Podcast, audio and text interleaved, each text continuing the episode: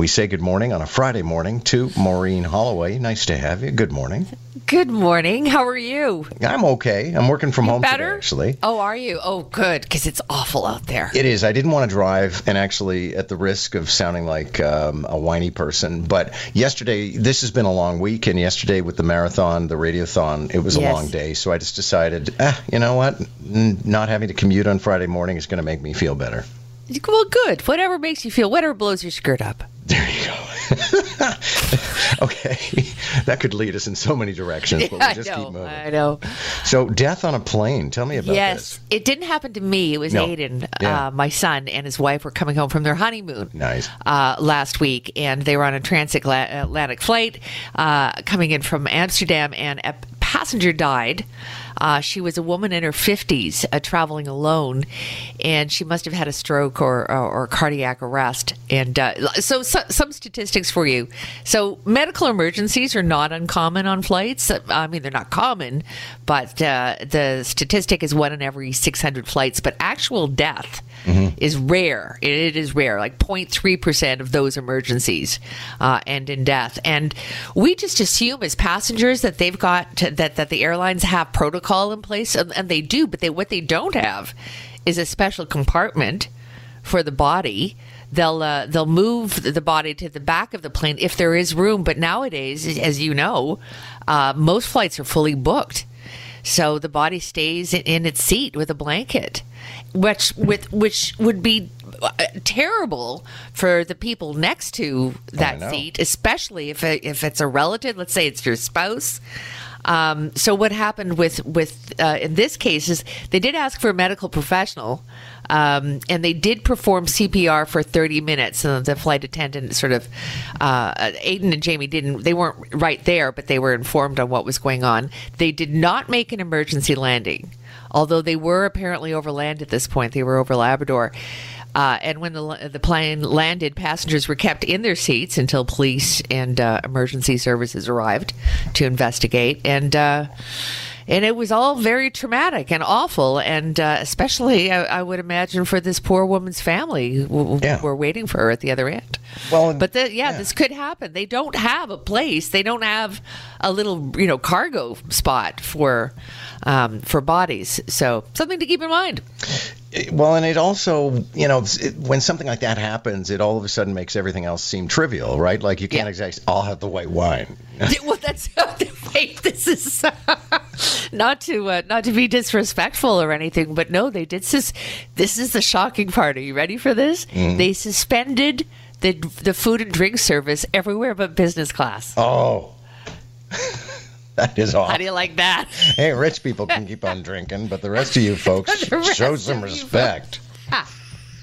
Isn't So- that terrible? There's a new study out. I don't think this is terribly surprising, but they've kind of documented it that finds that our self esteem is heavily invested in whatever sports franchise we happen to support. Uh, this was Yeah. actually in reference to soccer, I think. But at the same time, I, I have to think okay, so what does this say about Maple Leafs fans? I know. That's the first thing I thought of as well. Well, of course, our, our I mean, depending on how big a sports fan you are, but your self esteem is invested in your team.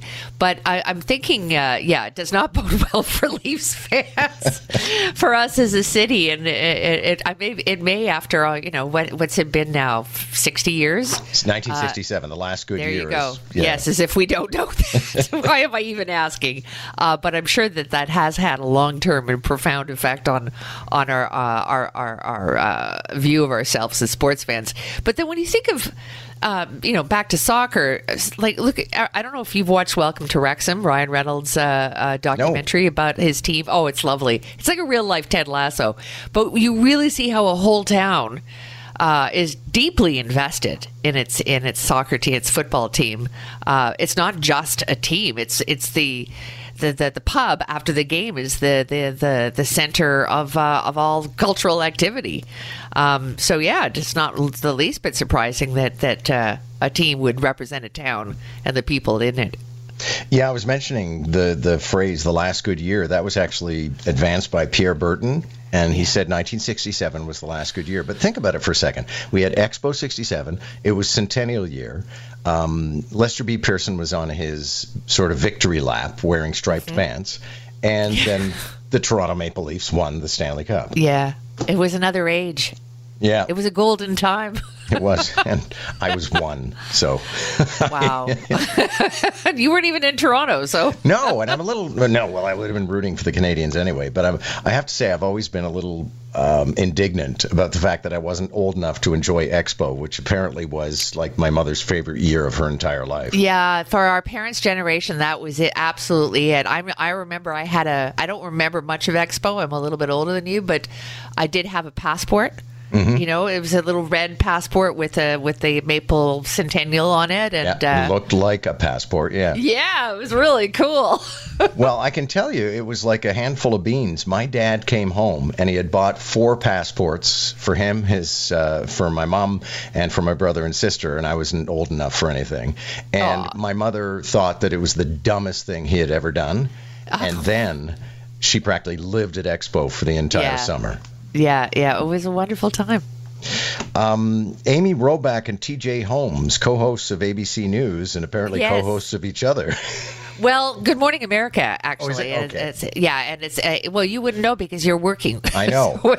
it's uh, Amy uh, Robach and TJ Holmes, and they've been having an affair, uh, and they left their spouses, and uh, they've been suspended from the show because the network I mean there's no company policy at ABC saying they can't be together. Right. But for some reason the network has decided to suspend them with pay as far as we know uh, to figure out what to do with them and I mean, if they let them go, they're going to have a hell of a lawsuit on their hands because there's no reason. I mean, really, it's nobody's business uh, but their own and their spouses. Um, but it is interesting because what happens if they let them go? Will be? Will they have a non compete? Will someone else pick them up? Uh, and also, I don't know if you remember Joe Scarborough and uh, Mika Brzezinski of, yeah. of, Morning Joe. Yeah, they they they had an affair and fell in love. They got to keep their jobs. Yeah, it is um, interesting because it seems very Presbyterian. Um, doesn't it? I mean, I really, I'm not in favor of people cheating on their partners, but if two co-hosts on a TV show leave their partners and end up together, I really don't care. Right? And there's also something about morning shows that brings people together. I think it's because you know you go to work in the dark, and the hosts are supposed to have chemistry, and sometimes it goes farther. I mean, look at you and Robert Turner, for goodness' sake. well, I was just thinking, like now all the listeners are going to be, well, when's John Moore getting together with Maureen Holloway? It's not going to work if we work from home. No. Well, there's a lot of other issues. you think? Uh, you want to give a quick shout out to what's going on on yes. Women oh, of well, Ill Repute? Yes. Thank you. We are actually, uh, this is our last episode of the year. Erin Davis is our guest, and uh, the the current episode, and she's just wonderful. She's now living on Vancouver Island after she left CHFI and uh, doing all sorts of interesting things. And she makes me think of Christmas, so she's uh, our year ender. We're going to take three weeks off, and then we are back in January with a stellar lineup of uh, of amazing women. Yeah, like, you're doing uh, men now. We're doing men. this is Wendy and I like to say we're going to do men next year. Yeah, well, we still have a bunch of amazing women uh, lined up. We've got Unifor President Lana Payne, uh, Chief Justice Beverley McLachlin, uh, comedian Aisha Brown. But yeah, we we are doing men, and uh, oh, hopefully you'll be one of them. Oh well, that would be lovely. A little kinky, maybe, but a little on. weird, but why not? okay, we're late for news. Maureen, thank you. That's Maureen Holloway uh, with the podcast "Women of Ill Repute."